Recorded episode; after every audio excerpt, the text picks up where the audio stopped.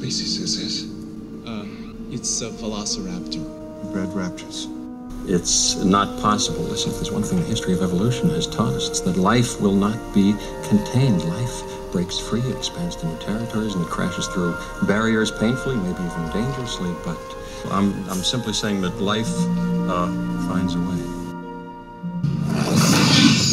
It's not about control. Stand down. It's a relationship based on respect.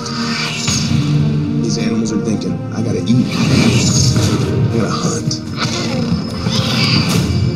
I gotta. You gotta be able to relate to at least one of those things. Welcome to Jurassic World. Velocicoaster, the newest, most exciting new roller coaster opening at Universal Islands of Adventure.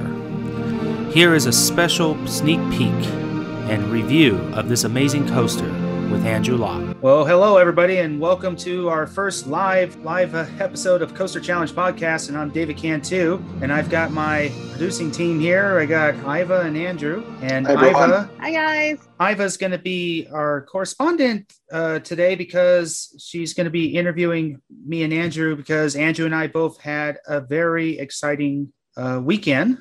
uh, we both had some major experiences, and uh, we're looking forward to sharing with all you guys what we did this past weekend. So take it away, Iva. All right. Yeah, you guys have been real busy. And I'm glad to hear about, you know, and by the way, happy belated birthday, David. Happy And 40th everyone- birthday. Yes, happy 40th. For those of you who don't know, David turned the big 4 0 yesterday. Thank you, guys. Yeah, So, and what a way to celebrate it. if Yeah, many of you didn't gonna- see, if many of you didn't see what I did on Saturday, I shocked the I shocked the heck out of my entire family and friends. Man, they never thought in a million years they see me do what I did. So I wasn't sure you'd do it. And uh, I know you're, you know, one to definitely conquer your fears. You've done a lot of that, but this is a whole nother level what you did on Sunday. So you saw Or the Saturday, video. You saw you saw my the, the official video YouTube video that came out, right? So you yeah, got to saw see the the full. Yeah. You notice, and I'll I'll go in more detail when you guys ask the questions. But if you notice, when she said three, two, one, go, I went. I didn't. Yeah. I didn't flinch. I didn't pause. I didn't freeze up. Most I've been watching the sky jump videos for years because it's something I've been wanting to do. I noticed that a lot of people like when they do the countdown and tell you to go, they would like freeze up. They're like, "I'm not ready. I'm not ready." And all of a sudden, it, I just did it. I said, "Nah, man, I'm up there. We're doing this thing." all right. So, as everyone who's watching knows, the mission of Coaster Challenge is to face your fears. And of course, the biggest fear that all of us have to face every day is life. So, life can present us with challenges every day, and it's our choice to face those fears or we can uh, make them overcome us. So, whether it be you have a family member pass away, or you're getting ready to start a new job, or you're getting over your fear of heights by choosing to skydive, we require the absence of fear to survive. And if we could only step aside and trust in nature, life will find a way. And life definitely found a way just recently with Andrew, who was able to visit Jurassic World at Islands of Adventure at Universal Studios Orlando and ride the new Velocicoaster. yes, I so did. I have to so I have to ask Andrew, how many rides did you get in? So, um, and this is Scouts Scouts honor here, uh, God's honest truth. I've ridden it eight times, and before you guys in the chat or listen to the podcast later on, so before you guys think I used you know, eight different emails to register for the passholder previews, uh, that is not not what I did. Everything I did was on the up and up and legal. Um, I can't talk too much about how I was able to ride it that way, but I suffice to say I was one of the first members of the public to ride it, and that was prior to Sunday's um, um, festivities with the first day of Little previews. I did ride it twice on Sunday, once with my reservation, and second, I was with a group of seven people. A bunch of my friends came in later in the day for an evening time slot, not in the dark, unfortunately. And there were seven of them, and I was nice to the team member. I'm a nice guy, and I said, "Hey, the seat's going to be empty anyway because of COVID. Can I fill the eighth seat to make it an even, you know, four rows?" They said, "Sure, come on down." So I got to ride it twice on Sunday uh, during previews, but I rode it six times before that. I've ridden it front and back all over. I feel very fortunate because of the situation I was in. Again, I can't give details due to non-disclosure agreements, but um, I have experienced this coaster extensively, and I'm looking forward to talking about today. So I know I'm looking forward to riding in October with the rest of you guys. Definitely. Same here. Uh, oh, definitely. Without just a doubt. seeing just ju- just seeing all the outside shots and everybody who sends me videos especially you andrew you're always good at sending me videos i'm still working on Thanks. our velocicoaster episode yeah i i, I kind of have to agree with you when you made your review uh your rank of your coasters i'm now nervous it's like is velocicoaster uh, it's going to be between iron gwazi and velocicoaster to see if steel vengeance holds my its title with me as number one but um so far everyone has said Velocicoaster is in their top five or top three coasters, and that's impressive. I mean, the chatter is all is really huge. Well, you know, Steel Vengeance is a beast, but Velocicoaster, you, got, you never can count out Velociraptors. They are the as as uh, Universal says, apex predator. You know, they are they're some of the smartest dinosaurs ever to exist, and they are coming for Steel Vengeance. And So I've would heard you from say many that- people. Yep, sorry, go ahead. So would you say that Steel Vengeance is a beast, but Velocicoaster is an animal? Oh, I, I, I, I don't like to be too corny in life, but I have to agree, and, and we'll talk more in detail here, of course, pretty soon. Universal's marketing for this coaster has been stellar, and yes, it's a little bit corny and all that, but this coaster, it is the apex predator of coasters. This coaster is a beast. It is an enthusiast coaster. This is not your typical Universal or certainly Disney coaster. This is the most intense, forceful, and incredible coaster that has been built in a Universal or Disney park anywhere in the world. And I know I'm using superlatives there. I've been to all the parks all around the world. You know, this there's nothing like it. And it's it's we are blessed here in Orlando with the coasters we have now, the Velocicoaster and the ones we're getting pretty soon, Iron Gwazi, Tron, um, you know, even the smaller ones like Icebreaker, of course, and you know, and Guardians, Cosmic Rewind. This, I think, Velocicoaster. This is the tip. This is the kind of kickoff for the for the big game. And we're hearing the Super Bowl of coasters here in Florida for the next couple of years. It is insane what is happening now. Can't wait. All right, Andrew, you ready to get down and dirty with some prehistoric dinosaurs? Uh, always, always. All right. So your first question is, what was the experience like going through the queue line for Velocicoaster? All right. In word, queue is amazing. So it's a few things I want to talk about here. So first of all, kind of the overall kind of the kind of aesthetic to it um, is very modern. Uh, gray walls, gray building. It, it looked like you're in Jurassic World. This is a Jurassic World themed ride, not park, even though it's behind the Discovery Center. But um, the inside of the building, outside the building, you, it's very modern, very chic. Lots of great, you know, LED lighting, different colored lighting, so forth. Music playing, of course. Um, so first of all, that that aesthetic is outstanding, and it meets and it, it matches Jurassic World, the Jurassic World movies. There are some really cool things to see in the queue. The first thing is the giant bronze uh, raptor statues. There's, a, I think there's three, four, maybe four, because four raptors in the statue there in the middle and the first room that you go in the queue. And then as you dive and, and walk further back inside, it gets darker, of course, because there's no more outside light. And there's a several more rooms that you go into. And each of these, I guess, three other rooms basically before you hit the lockers, each have some interesting things. So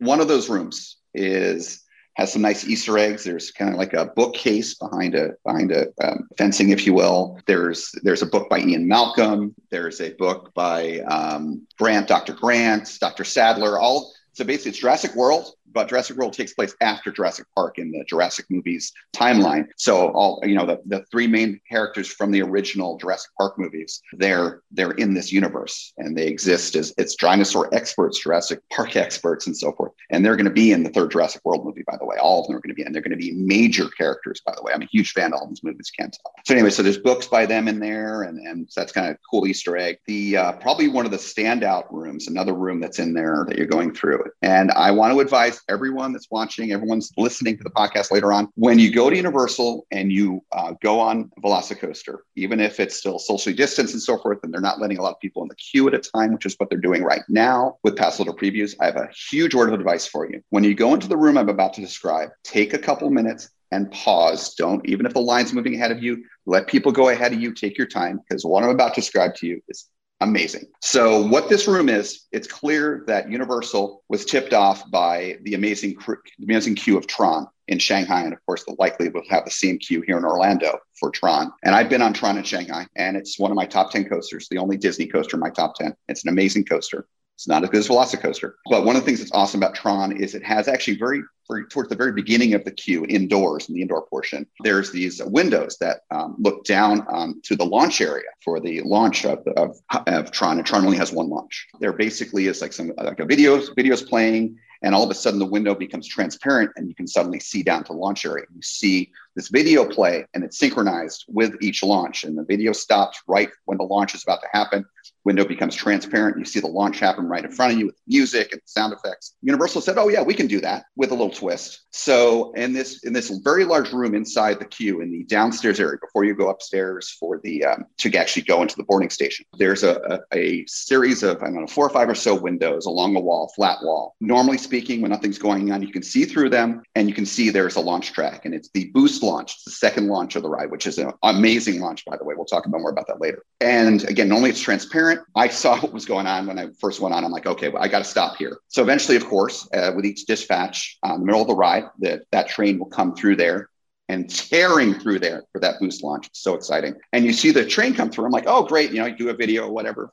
Well, something happens afterwards. We have raptors chasing the train afterwards. So oh, these cool. are much like Tron. It's transparent windows, but they also incorporate video in there, and kind of like an like a uh, might be a Pepper's Ghost effect. I'm not sure, but it's, it's holographic. They make them look 3D and they're chasing the trains, but they're not just chasing. They they stop as after the train gets through and they look at you. They're kind of perplexed. You know, they're raptors always so curious. So it's so cool. Raptors are in theme there, kind of typical kind of raptor movements and quizzical and so forth. Uh, so that's that's another room. But then the best room is the one right before the lockers. And Universal was really cool about this. They did this on purpose because they know people can't take their phones after the lockers. So they had all these cool Easter eggs before the lockers so people could video and take photographs. So the coolest room uh, is after that is kind of a smaller room and you see several raptors, four raptors. Basically, you see their heads in those kind of open cages like you saw in the movie, like the first Jurassic World movie with Owen Grady, uh, Chris Pratt's character where he has them kind of line up, kind of like almost like they're lining up for a race, and they're kind of held in those in those pens, if you will. So you see just a raptor head. It, these are some of the coolest animatronics I've ever seen close up. They don't move a lot because they're in those little cage things, but you see the eyes move. You see their kind of breathing, their kind of cheeks move in and out, and you see their heads twist a little bit. And they also have, uh, have animatronics behind the wall where their bodies would be, and you can see the walls move, and they're trying to like bust through. And so these all these little cool little little animatronic and and effects that are going on that are very realistic. I mean, is a very realistic looking well dinosaur of course there velociraptor and all of them move but especially one on there's three on one side and one on the other but one by itself is the real featured one so a little better lighting and it moves more than the others it seemed like but it's really cool granted great kodak moment the last kodak moment you're going to have before you get in the lockers and the lockers you guys remember uh, what was it um, yukon striker that was like the mm-hmm. big deal. What was it two years ago? Because they had the movable uh, locker, the uh, little pens that moved around, those buckets. Yeah. Well, this I actually got a chance to ride it, so I know nice. what I know what you mean. It's the moving lockers with the bins. Yep. So this is the this is this year's version of Yukon Striker. so the lockers and Universal has awesome locker system. They're like the opposite of Cedar Point, where they try and nickel and dime you. These small size lockers at all the attractions at Universal are free, completely free, and they're really cool. You don't have to use your fingerprint like you used to. Now you just scan your barcode, your ticket, or your annual pass on a little, mm-hmm. um, you know, a light sensor, and it opens up a locker for you. And then when you come back, you scan your card again, and it opens your locker automatic. That's typical. That's been universal for a while, while now. What's new about these lockers is they're double sided. So basically, the the lockers are basically kind of in like a U. Can I go around kind of a wall and there's a space in between and so you go around on the outside of the lockers when you first get there you know put your put your belongings in there you're supposed to for the ride no loose articles of course and then when you're done, you come on, come down the stairs on the other side, on the inside along the lockers, and there's another set of doors and sensors and so forth on that side. And you empty the lockers on the opposite side of where you pick where you pick things up. So it makes it because those of you have been to Universal, like especially for the for the Wizarding World attractions, there's always commotion and all these people trying to get a locker and empty a locker, and it's hectic. This avoids all that. It's super clean and not hectic, and there's not as many. There's half the number of people basically it's a brilliant system. And my my hat off. I was wearing a hat. I tip it off to Universal for that. And every, everything they did with this ride is stellar. That was a really cool little feature. And then you head upstairs after stowing all your loose articles. And there's one final section, basically a pre-show before you go to the boarding area. And it's a giant video wall. And you have Chris Pratt, uh, Owen Grady, and Claire, Bryce, Dal- Bryce Dallas Howard's character, by the way. She's the daughter of Ron Howard. You didn't know that. So they're two main characters, of course, in the Jurassic World movies. So Claire is in a control center, and you see Velocicoaster operating behind her with rocks and the track and everything. And basically, what the story of the ride is, is that Claire has come up with, you know, always trying to out, outdo themselves at Jurassic World with a new attraction that's more exciting, that's got more bite to it. They found a way to safely have guests get as close as possible to the velociraptors as they can. And so that's what the story is here. This is this track, this this uh, coaster goes through the raptor paddock. The idea is that the coaster is so fast that it can outrun the velociraptors, which is why you see the velociraptors chasing the coaster, for example, during the boost launch that I talked about earlier in the queue. So again, they're talking about that. And of course, you've got Claire who's all excited. She's like, oh, we're going to make money with this. We're going to bring more guests in. Our attendance is going to go up. And then Owen Grady is down in the boost launch area, either the boost launch area or the first launch, but he's in the, one of the launch areas. And he's a little skeptical about how well this is going to work. And, you know, you know, what could go wrong, right? What could go wrong? So anyway, that's the basic story. And you see a big video screen of this. It's a few minute long video can watch. And then it's time to board. Of course, that's what we're all about. It's getting on the ride. So there's 12 rows. So it's 24 seats for the train. So rows of two each, of course. And then again, so that's the end of the queue. That's the boarding, you know, the boarding area. Uh, boarding area, one more comment. On the far side where you exit, because you exit on the opposite side of where you get on the ride, there are giant windows that you can see the first half of the ride, some of the first half of the ride, you know, through the rocks and so forth. And, and fortunately, it'd be great if you could take pictures there because it's a really cool looking view. You know, you got your eyes, you got your memory, is the because you can't bring a camera in there. It's kind of the one area of the coaster you can't see, you can't photograph or video for the because of the iniquities of it. So yeah, so that's the whole queue basically. So okay. So, what was your reaction seeing the coaster up close and personal? Um, so in terms of seeing it, you know, w- walking around the park, you know, what I could say film or, or see, you know, before even getting on the ride or getting to the queue. Before getting on the ride, because obviously we've all seen the coat, or well, not everyone, but those of you who had been attending Universal as the construction process of going on had seen it go, you know, erect from the ground up. But what was it like to actually finally go and see it in the queue line and everything and actually witness it firsthand, like right up close? Okay, yeah. So, and to clarify, to your point, I, I Universal is I would consider my main home park here in Florida. I live in Orlando. It's the closest to my home, and it's my favorite. Universal Orlando Resort is amazing. I love Disney. I love SeaWorld and, and Busch and everything, but Universal is my jam. Uh, it's the best of everything. I have been to the park many times. I've seen this this this coaster be built. This churro stand or the landscaping project, as Universal originally was claiming it was two years ago. I've seen it come up, you know, over the past couple years, and I've seen it running and testing over the past few months. One of my favorite experiences when I renewed my Universal annual pass, I did not have it active, did not have it uh, pass, you know, during the second half of COVID last year, just because of safety. But I got my pass going again, and I first time came here was I think back in February or and to Orlando, to Universal Orlando. And that was the first day they opened the bypass bridge. And I remember I was there with my buddy Austin and we were just filming everything and just like because the track, that's where the zero G stall is, for example, and the double helix, the two-sided helix. So it's your, it's right above you. And they firstly were not testing that day. Austin are like, when are they going to start testing?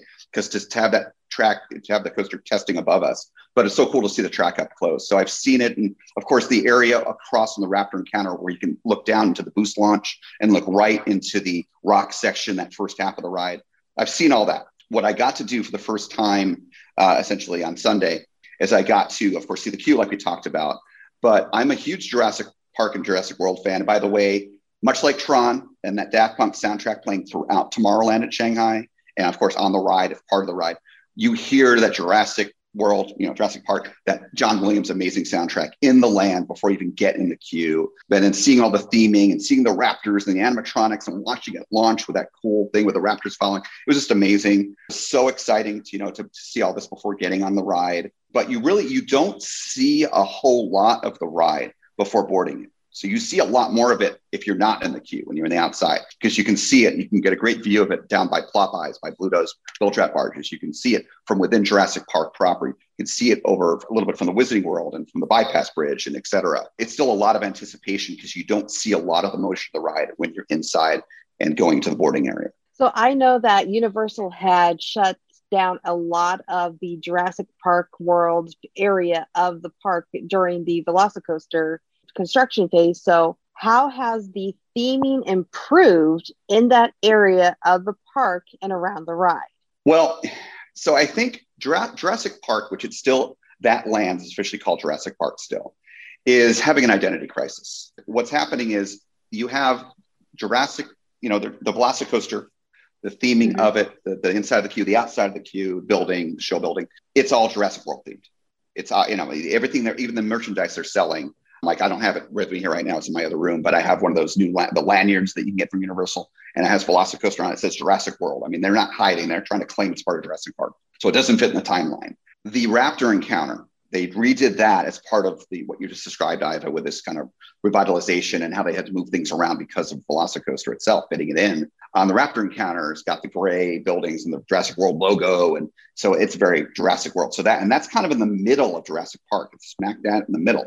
Well, unfortunately, right next to and between those two, basically, is the Discovery Center where Burger Digs is, and so forth. And that is very Jurassic Park. Now, what are they going to do? Are they going to paint it gray, or you know, you know, and obviously you can you can have some level of of uh, uh, you know just just kind of hand waving, of course. What I'm hoping they'll do because we still have the River Adventure, the Jurassic Park River Adventure, and I have refused to watch any POVs of what they have in Hollywood because I, I love that ride and I love Jurassic World and I've just heard of what they've done and David and I've talked about it, but I'm hoping that they'll bring it here. And rumors are that Universal Orlando, budget wise, had a choice of Velocicoaster or the Jurassic World uh, conversion for River Adventure? Well, I can tell you, wasn't sure before, but we got the right, we went with the right one here because Velocicoaster is incredible, as we'll talk more about. Uh, but I think eventually it's inevitable that the whole land will become Jurassic World and they'll convert River Adventure, maybe not next year because of budget, but in a few years, whatnot.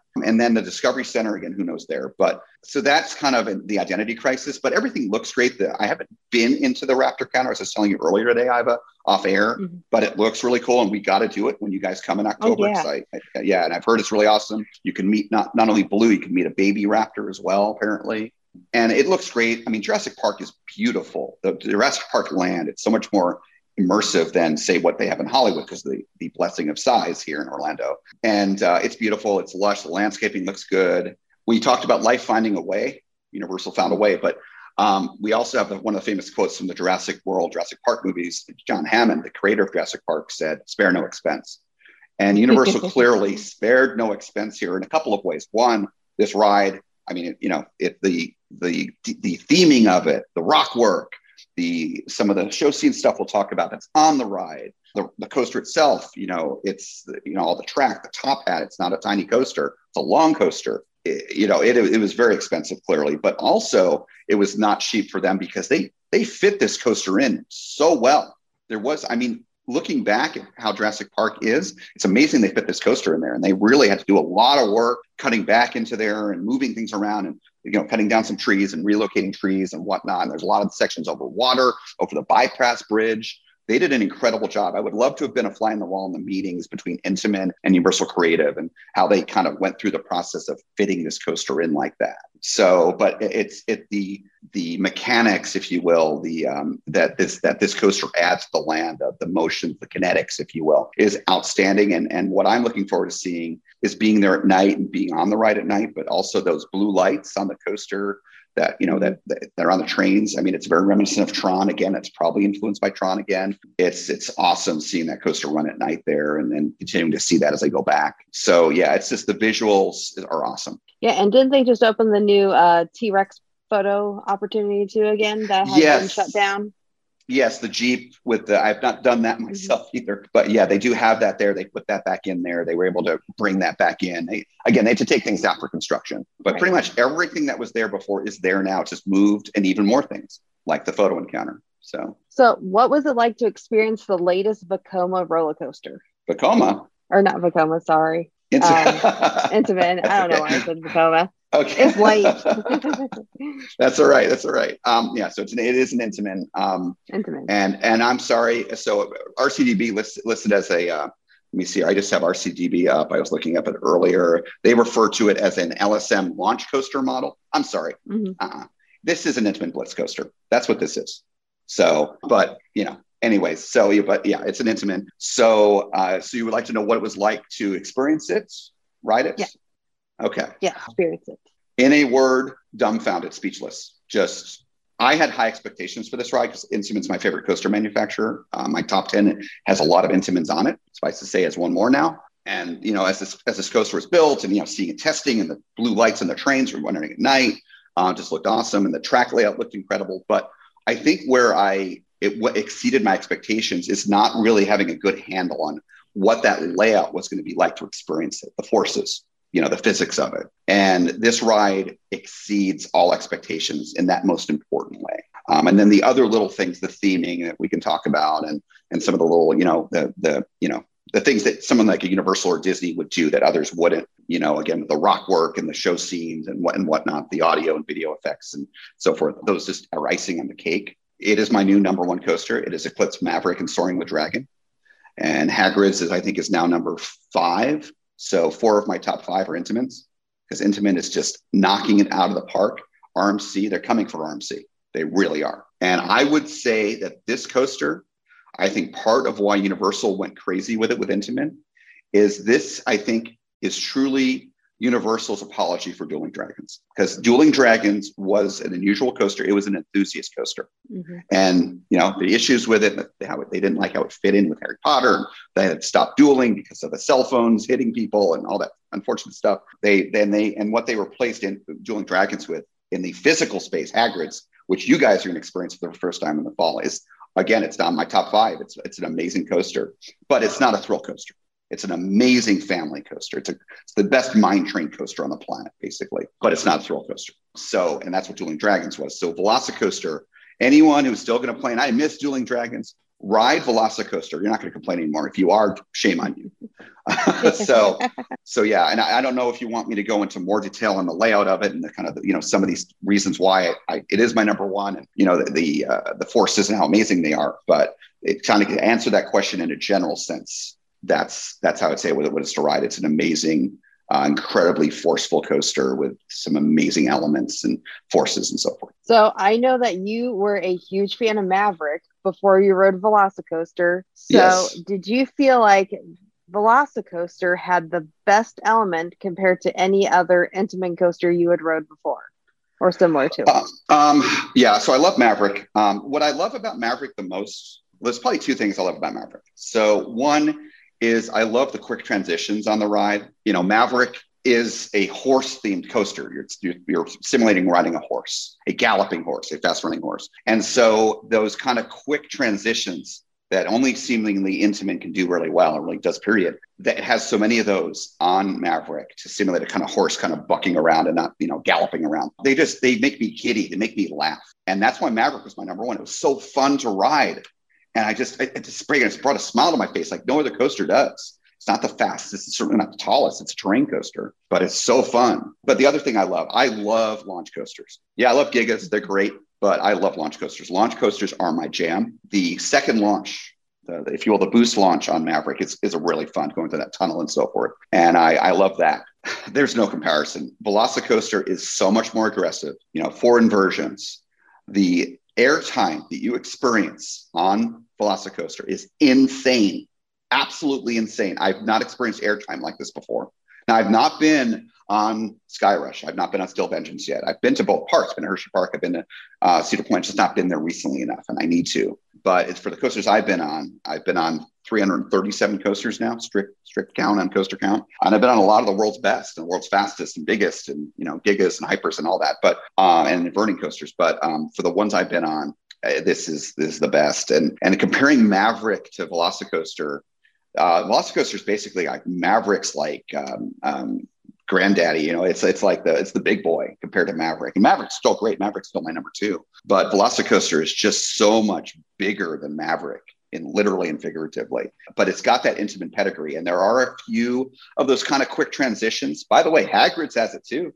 Hagrid's in the spaghetti bowl, spaghetti, yeah, spaghetti bowl portion of the ride in the middle has some of those kind of fun helix and some quick transitions like that, where you, you know, you know, go to the left, go to the right, you know, very quickly. And I just always love that. But the thing that makes Velocicoaster so amazing is it, it because it's got some of that fun transit, quick transitions and the, and the interesting airtime. I laugh on it every single time I've ridden it, all eight times. Been laughing, been smiling ear to ear. But then you combine that with the insane forces and the intensity. It's the best of both worlds. And all of that on a super smooth ride with amazing theming, the rock work, the, the audio video stuff that happens, you know, the show scene in the beginning, and one of my favorite movie um, um, properties of all time. holy cow. I mean, I can't, there's nothing bad I can say about this coaster. It's two minutes of coaster ecstasy. It's the ride's just about two minutes long, a little, a little over two minutes. It's very re-rideable. Again, like I said, it's very smooth. So people, I, I, have been, you know, talking about the ride in groups on Facebook, and I'm part of some of the Universal pass holder groups, and people have been commenting. A lot of comments, people I don't know, of course, and and um, people ask me, "Oh my God, is it too intense? Is it going to be rough like Rip Ride Rockit or Hulk?" No, intensity doesn't mean rough, as we know. Roughness on coasters is not supposed to happen. That's because they're not maintained well, the elements, etc. You know, intensity you can still have in a very smooth coaster, and that's what Velocicoaster is. It does not hurt. It, it's very comfortable, but it, you just feel those awesome forces. You know, during the ride, and then after the ride, you're feeling great. You've got that adrenaline and all that. So, so yeah, Maverick and Velocicoaster is no comparison. So you know they say that T Rex is you know the king of the dinosaurs. So would you say that Velocicoaster is the king of the Intamin coasters, and Maverick is like the small raptor then of the dinosaur coast. I know I'm, I'm throwing some dinosaur analogies out stretch, there. Little stretch there. Um, well, if you think about it, as I recall, whether it be in Jurassic World, Jurassic Park movies, however accurate they are, about depicting these real beasts that existed millions of years ago. They're not fictitious animals. Now, the the um, the one that the the uh, Indominus Rex, that's fake. But you know, Velocir- velociraptors and T Rexes, those are real, real animals. Velocir- velociraptors are faster than T Rexes, as I recall, and they have more endurance. And that's really appropriate for Velocicoaster. Velocicoaster is like this speed beast too. It's it's a you know another aspect of Velocicoaster that's incredible. It has some of the best pacing I've ever seen on a coaster. It is start to finish a nonstop blast. And it is Premier. I'm looking at you guys. You guys have some great coasters. But shame on you at full throttle. Come on, guys. Stopping for a second launch like that, that's not a skyrocket two. That's not a multi-launch. You're not trying to fit that in a small space. A, a, any launch coaster, multi-launch coaster that stops for a, for a one of the later launches, unless it's part of the story. Like, of course, we know Guardians of the Galaxy Cosmic Rewind is going to do that because it's a story coaster. Hagrid slows down and never stops except for the drop track. But but okay, those make sense because it's part of the story. But a thrill coaster, uh-uh, you do not stop until you hit that brake run. It destroys the pacing. So Velocicoaster has pacing down, like amazing pacing, not just because it doesn't stop until the end, but because of the spacing of the elements, the layout of the elements, and how it's really two coasters in one, by the way.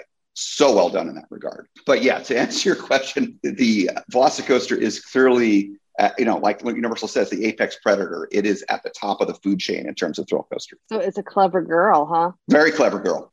Yes, Velocico- Velociraptors are very smart animals. So, or were. Still are. Yeah. Well, yeah, that's true. Universal's got to bring are. them back. So yeah, yeah. Um, we've been talking about how we're doing the visit in October to Florida, so we're going to release those dates just in case if any one of our listeners wants to join up on us um, so it's going to be October 21st through October 3rd, 29th. We're going to be in Florida. We've got our itinerary semi planned. So, and we'll be releasing that at an, an earlier uh, future date. So that way, if any one of our listeners is in the area and would like to meet up with us, we uh, please feel free to do so. Awesome. And I will be uh, joining you guys for most of your trips. I'm, of course, yep. you know, resident local here in Florida. And I'm so excited to uh, you know, quick aside here, so excited to be sharing my amazing home parks with you guys and be one of my favorite things to do is to ride amazing coasters, raising rides and experience things for with people for their first time. I may have done it before. And I got to do that on Sunday with seven of my friends when I was the eighth person riding with them in my second ride on Velocicoaster. And holy cow, their reactions to it was amazing. But yeah, I'm excited to be joining you guys. And, uh, you know, hopefully I've got, you know, going to be uh, making sure you guys have an awesome time here in late October. So looking forward to it. Um, yes. Yeah. Yes. And also, when you mentioned Florida, Iva, just let everybody know Iva and I will, on our way home from Florida, we will be spending one full day in Dallas. So we'll be, yes. both of us, first time, will be at Six Flags over Texas. It'll be both our first visits. looking forward to it. I was trying to go last year, but the pandemic kind of killed that plan. So yeah, I'm excited. Uh, last time I was in Florida was 2017. So Universal must have really gone through a major transformation in the past couple of years. Yeah, the last time I was in Florida was 2013. So yeah, it's been a while for me. And like I had talked to you and Andrew before, the last time I was at Universal was when the first phase of Harry Potter opened. So that's been a while. So yes, I'm All looking forward to everything we're doing with Busch Gardens and Universal SeaWorld and Disney and Fun Spot. We got 10 days of cram filled fun when we're going. Yeah. and don't and don't forget about the puppy time when you guys come to my house. And the puppy time, we get to see the puppies. We'll finally get to All see right. your house. Yeah, it's Yeah. my house, my brand new house. Yeah, love it, love it. I'm actually I'm happy to share it with you guys. So All right. So I know you have been dying about telling us about that Heartline know, or the Mosasaurus roll. So do you Yes. think that's the strongest impact during that ride? yeah, so again, even though you're stapled and because you're right over the water there too, so it's kind of like maybe a little bit like a fear factor thing, I guess. But you are you feel like you're gonna fall out. I mean, the only thing I can compare it to personally, and it's not a fair comparison, but um, I just rode Tigris. I've ridden a whole bunch of the Skyrocket twos. I've ridden probably, I think, most of them at this point, four of them, I think, in this country. And I just rode Tigris at Busch Gardens last weekend, the day before I was at Universal on Saturday. And when you f- complete the third launch and you finally start to go through the full circuit, the first thing you experience is you get to the top and you do that slow heartline roll, the inline roll. And that's cool because it's so slow, but it's it's it's a fairly short one. It's not stretched out barrel roll like like the one on Velocicoaster. So, but you're going so slow, you feel like you're going to fall out. But with with what's even freakier than than that on, on a Skyrocket 2 is this heartline roll on Velocicoaster because you're at speed. You know, you're not 70, you're probably like 50 at this point because you've you know bled some speed. But with that stretched out, you're hanging there for a few seconds, and it is freaky. It is. It's a good freaky. It's fun. Yeah, there's so many great forces that you don't get on almost any other coaster out there. And I think that's why, I mean, again, I've not ridden Steve yet, but I want to, I need to. Um, but I've had friends who have been on, you know, Steve Steel Vengeance, and they like Velocicoaster better. It's not about being the tallest, the fastest, the longest ride. Velocicoaster is not as long as Steel Vengeance. Like I think it's half the half the length and time. It's about a little more than a two minute ride, but it, you know it's quality over quantity. So it's about the, how fun it is, the forces, the uniquity of those forces, and the airtime. And th- and this ride, it's, it doesn't. It's not just your typical, you know, like uh, bunny hop, you know, airtime hill airtime. It is lateral air. You got that crazy ejector though at the top of the top hat and then and then you know the hang time. Very few coasters have hang time. So Well, I have the next question you've already answered for me, which was, you know, how's it rank in your top 10? It's number one right now. So right. have you had a chance to ride it in the day and night yet? Oh, so um, I, I, I, I probably, I, I, again, I freaking love this coaster so much. I didn't think I was going to. I thought it was going to be, oh, you know, fun. It's Universal Thrill Coaster. It's gonna be fun. So I'm, I'm going to be getting on it at night pretty soon. The only reason why I haven't done it yet is because I can't, you know, it's at, at reservations. I am waiting, and everyone listening and watching, you guys that aren't locals or not pass holders, y'all got to be waiting with bated breath here because what's going to happen? Here's the question. So tomorrow, Wednesday the fifth, my understanding is that's the last day of reservations for pass holders. Well, the ride is not officially opening until June 10th. So what's going to happen for more than a month? Now, Universal, more so than you know, Disney certainly. Disney doesn't usually do this. Universal does theatrical rehearsals. Now that's technically what they're doing. They're doing pass holder only by reservation. Mhm. What they call theatrical rehearsals or soft opening. My guess, because because Velocicoaster is running great. By the way, for those that are wondering, when I wrote it on Sunday, both times they were running two trains. But a quick aside, actually, a really important one as part of this. This ride is a capacity beast for a couple of reasons. One, because of the of the multiple launches, they again it's effective block system with that. They have five trains for the ride apparently, and they can run four at once. And I, well, I'm not, I can't talk about that. But anyway, so uh, but they have four trains that they can run at once, and when they're running it like that, it's, it's a capacity beast. Part of also why it's capacity beast, just a simple lap bar. No comfort collars like Skyrocket 2s at SeaWorld Busch Parks. No seatbelts. And those restraints, they just come down really easy. Again, they're hydraulic, they're comfortable. It's easy to check the seats, and they load really quickly. This isn't some two minute Six Flags loading, you're yawning while they're waiting to be dispatched type of experience. They, I didn't time them dispatching. I should have done that. but it was it's quick. So this thing can just move through. But so I'm wondering, you know, it's running well. I didn't see it really have downtime at all um, in these previews that I've been there for. So I'd like to think that, you know, and actually Larry and Gene, they're here all week. I'm going to be at Universal with them on Friday. We're all hoping that they're going to start public theatrical re- rehearsals starting maybe even Thursday or Friday. I'm not saying they're doing that. I don't know. I'm just hoping. But whenever they start open, you know, um, rides like that, I, I need to get on it at night because oh my god, it's going to be insane with that blue. Uh, blue is my favorite color, and blue lights, and seeing more of the lights in that that first launch, and more of the theming at night, and seeing the Raptor screens and stuff, and this the rock work and all those head choppers. You know how much lighting is on the ride itself. It's got to be a crazy experience. So I'm so excited, uh, and certainly when you guys are here, you know, hopefully we can do that because the usually Islands is open late in October because of Horror Nights, so they're trying to balance the parks and it gets darker earlier, of course, than say this time of year, almost in the summer. So I hope we get on at night. And Hagrid's, by the way, I've still not, I'm embarrassed to say this. I'm a local. I've not ridden Hagrid's at night yet because the virtual line, it's hard to get a reservation at the right time. But um, I hear Hagrid's is incredible at night. So, do you think that Intamin will outdo Velocicoaster? I think so. I mean, you know, that's the thing that's amazing about coasters, and it's all about technology and great designers. And Intamin clearly has some great, great designers right now. They've they've got an Alan Schilke level design team, I think, in my opinion. I think with technology and combined with good, talented people, I think more better, you know, even more incredible things can happen. I, I, I would love to see like a Velocicoaster, a Blitz coaster with more than two launches. You know, make it a make it, you know, fine. Steel Vengeance. Oh my God, it's the longest coaster, thrill coaster, whatever. Well, you know, Intamin could do that, I'm sure someone pays enough money, they can have more than two launches in a ride. You know, they can make a longer ride. I think they will. It's a matter of having space. Universal does not have enough space. Now, Epic Universe is going to be having some interesting coasters. None of them are rumored to be Intamin. One of them is a premier, a couple of them are premier track. One is a Mack, but the, there's a racing coaster that's um, next to How to Train Your Dragon Land, not part of that that is going to be apparently a Mack racing coaster. It looks pretty big too from permits rendering what we know so far. But yeah, but anyway, I, I would love to see bigger Intamin coasters. I'm excited to ride Pantheon. Pantheon looks mm-hmm. like it's great. I don't think it's going to be better than Velocicoaster. Velocicoaster is, is I think it's going to be the, the coaster of the year. I don't think Gwazi is going to beat it. Um, I just don't. But if Gwazi we'll even opens yeah. this year, even if it opens this year, it may not be 2022. Yeah, yeah. I'm going to be pissed if it doesn't open this year. No. well, okay, so I get it. I get it, but the Velocicoaster is so much better than we thought it was going to be. So I think you'll be redeemed by that. You'll be happy with that. Yeah, because this will so. be my first visit to Busch Gardens Tampa. So it would have been nice if if Iron Gwazi would be open for that first trip.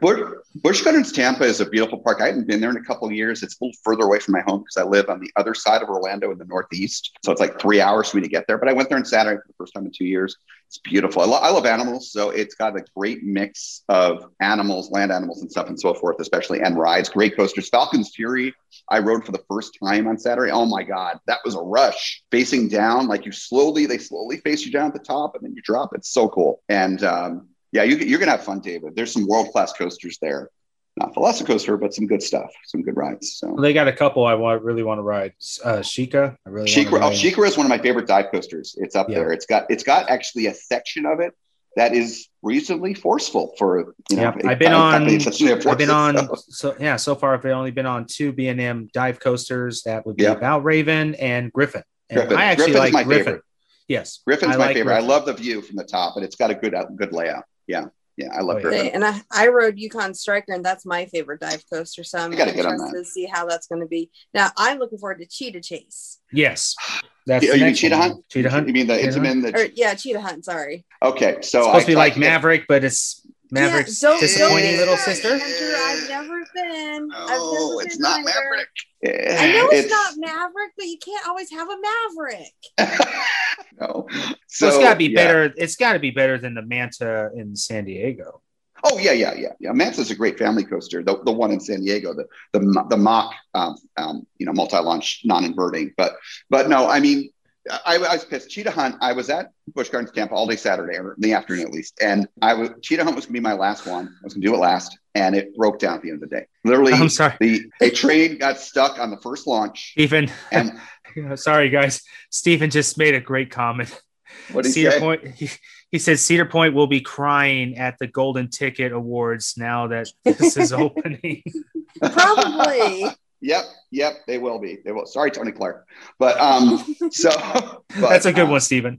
yeah, I like that. Stephen's so great. funny. We talk all the time, but he's a great he's a character. A Cheetah Hunt, it, it's a fun coaster, but it, I think what happened is Busch. they, they they wanted to tame it down a little bit. It's not. I don't think it's as exciting as or thrilling as Maverick. It's it's got a really cool layout though. The way it kind of goes up into the you know and, and you know it's it's interesting.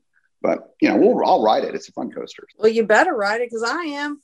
Oh no, i will be on there with you. I'm there for it. what does Velocicoaster mean for the future of Universal Studios and Islands of Adventure? So here's here's what's interesting. So again, I love the Universal Orlando Resort, Volcano Bay, which you guys have not been to, right? So nope. I don't I don't know if we'll get to do that, but you know maybe because we have the passes. But um, you get two park or three park passes, by the way, just two park. Two. Yeah, it's probably okay. So we don't probably do volcano. Volcano is beautiful. It's like it's like it looks like a lush oasis, and it's got the cool lazy river through the volcano, and the, it's got an amazing water coaster that's magnetically launched, the only one I know of.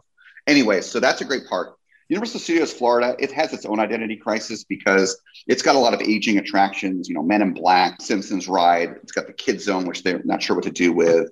Um, it's got some fun rides. You know, it's got, you know, for example, it's got Mummy. Um, it's got Diagon Alley and Gringotts is, I think, a great screen coaster ride. You know, one of the few tilt coasters in the world technically a tilt coaster, but they need more in Universal Studios Florida. It's crazy. There's no water rides in Universal Studios Florida. All of them are in islands for the for the dry parks. I think what Universal is going to need to do is they need to rip out Rip Ride Rockit and they need to put out an amazing coaster in there. I don't know what. I mean, it, it would be a great footprint for a Raptor because because they're narrow and, and long. It's great, perfect for that but a Raptor, its capacity is way too low. I don't know, but what what it seems to be is is islands just because of the room there, the expansion pads they have, et cetera they've been able to do more with it but it makes Universal Studios Florida look that much more lacking. But it's it, mm-hmm. overall, you know, comparing those three, but regardless, Velocicoaster, what it shows is that Universal is not afraid in that theme park spectrum to go after the big boys in terms of thrill rides. Again, Velocicoaster, it stands right up there with the best of the best. Again, I've not been on Steel Vengeance, but people are saying it is better than Steel Vengeance. Larry and Gene, I talked to Larry on the phone yesterday after they rode Velocicoaster. They are Steel Vengeance nuts. They're crazy about Steel Vengeance, and they they said that Steel Vengeance is still better, but it was it was close. I mean, it's very close. So so um, what I think this means is that Universal is saying, you know, Disney, they're crazy. You know, they're delaying their coasters. They're not really thrilling coasters. We are going to build real thrill rides. We're going to have amazing theming amazing immersion. And they're they're just universal wants to take over. They really want to take over. They're going to have everything. It's not just you know you don't have to go to six flags anymore or cedar fair to ride an amazing thrill coaster. And I think they're going to build more of these. I think that's what we're going to see at Epic. Well, that's why I said if you know? Universal wants to do it, they're going to not just Florida, they're going to have to do it to all their parks. Hollywood, they're going to have to do something because if they want to keep having, if they want to dominate, they got to do it in all their parks. Uh, yeah, I mean, they're yeah. the Florida. Yeah, Florida dominates. I've been to Singapore, and it's you know, it's it's Florida is their like flagship. And it's largely because of the space issue, the blessing of size. But it's also the competition thing because what's happening right now, and I and again, it's not just me and my friends talking about this. Pete Werner, uh, one of my favorite podcasters from the DIS Unplugged, you know, he usually hosts the DIS Unplugged, the Disney World edition, which I listen to every every Tuesday, Wednesday. He loves to criticize Disney when it's warranted. And he has been criticizing Disney through the pandemic. And he is talking about that people, he's because he he owns Dreams Unlimited Travel, one of the largest travel agents, independent travel agents here in Florida, and they are seeing people just go to, to, Universal instead of Disney or spend more time at Universal. He sees the numbers, he sees the bookings. That's what he does. And so it's not just anecdotally. And that's what Universal has to do because there's so much competition here and they are winning. Hollywood, like you said, David, there's more competition, but they have major, major uh, landlock and, and, and, size issues, mm-hmm. space issues. And that's why it's interesting what you were telling me about how there's some play some action going on between the different studios where it looks like Universal's buying that old what Warner Brothers.